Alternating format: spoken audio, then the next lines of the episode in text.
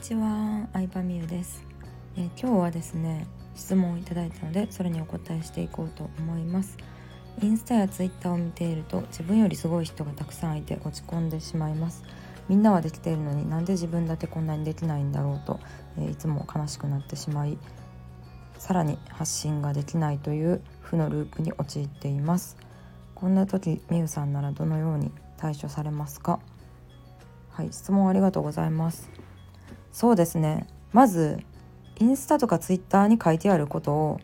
本当だと思ってないですね私は。まあ嘘とまではいかないですけど多少みんな持ってるというかいいことしか言ってないんじゃないかっていう前提で見てるのでそれを真に受けて真に受けてうんっていうのは最近はないですね。ただあのまあ昔はそれを真に受けて落ち込んだのでもう見ないっていう対処法にしましたね。なので私ツイッターもプライベート含めてアカウントを全部消したんですよ。そう、えー、いつぐらいかな？2, 2年ぐらい前ですかね？にもうツイッター見てると結構なんか精神安定上よろしくないなと思って見るのをやめたんですけどそれでもやっぱりアカウントが存在してるとたまに見ちゃってたまに落ち込んだりするのでアカウントごと消して物理的に見なくしました。うん、なのでもう自分がこれが原因で落ち込むとかこれが原因で嫌な気持ちになるっていうのが分かってるんやったらなんか自分の意思で止めるとか無理やと思います基本的に。うん、自分の意思で止めようとするからああまた見ちゃったって見ないって決めたのに見ちゃったって落ち込むからもう物理的にアカウント消すとかうん例えば友達に誘われてビジネスしたいのに遊んじゃうとかやったらもう LINE の連絡を消すとか。私は結構 LINE の連絡消す消すというか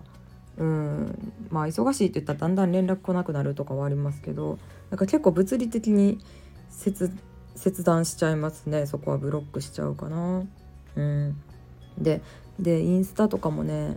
うんまあいいとこそうですね。私がなんでインスタとかツイッターが嘘って思ったのかというとまあ、私のところには正直、まあ、インスタとかツイッターで一見楽しそうなところを投稿してるけど悩みを相談してくださる方に結構会ったりとか話したり話聞いたりしてるんですよ。うん、インスタではこんなフォロワー多いのにとかツイッターではこんな有名人でこんなもう私より全然フォロワーも多いしそこでビジネスツイッターきっかけで集客もうまくいってそうな雰囲気出してるけど実はこういうことで悩んでるとかこういううんこういうこと実はそんなに商品は売れてないとか聞いてるからなんか現実を知ってるからそこに左右されないのはあるかなって思いますね。うんだからその表面上でキラキラしてるように見えても、まあ、その人陰ですごい努力してるかもしれんしうんキラキラしたとこを見せてるだけで他のとこでさなんかいろいろ大変かもしれんし見えてるところが全てじゃないよきっと。うん、でさこれを送ってくれた質問者さんもキラキラして見えてると思いますよ他の人からは。でもさ実際は悩んだりとかさ他の人の見て落ち込んだりしてるけどうん多分他の人のを見て落ち込むっていうのはなんか一生治らない一生治らないっていうか一生続くことやと思うんですよね個人的には。だってさ世界一のさ金持ちで世界一の美人で世界一の稼ぐ人にならな。もう上には上がいるじゃないですか。だからそっから抜け出すっていう考えをした方がいい気がする。うん。それに置いてられてられてもっともっとで頑張れる人もいると思うけど。でもそういう人ってあんまりなんか落ち込むとかじゃないから。なんかそれを原動力にして頑張れる人は、まあ、それでいいと思うんですけど。落ち込んじゃう人はまあ過去の自分と比べるっていうのをやった方がいいんじゃないかなって思いますね。うん、で過去の自分と比べるために一番おすすめしてるのが私実はアカデミー生にもこれをやってくださいっていうのを言っててまあ強制ではないんですけどみんなに今までやってもらっててこれを毎日やった人はかなりの確率で、えー、人生を変えてきてるっていうことが一つあるんですよ。まあ、それ何かって言ったら今日の自分の素晴らしかったことを書いてもらうってことなんですね。うん、とまあ日報というか今日やったこととかも書いてもらうんですけどで毎日やったことを記録に残してたらさなんか目に見えるじゃないですか。で自分もわかるし他の人もわかるしでやっぱりなんか意外と落ち込んでるだけで結果出ないなっていう時ってなんかあんまり何もやってない時だったりするんですね。だから自分がやったことを見える化するっていうのとあの、うん、自分がこれできるようになったなっていうなんか寝る前に自分を褒めるっていうのはめちゃくちゃおすすめですね。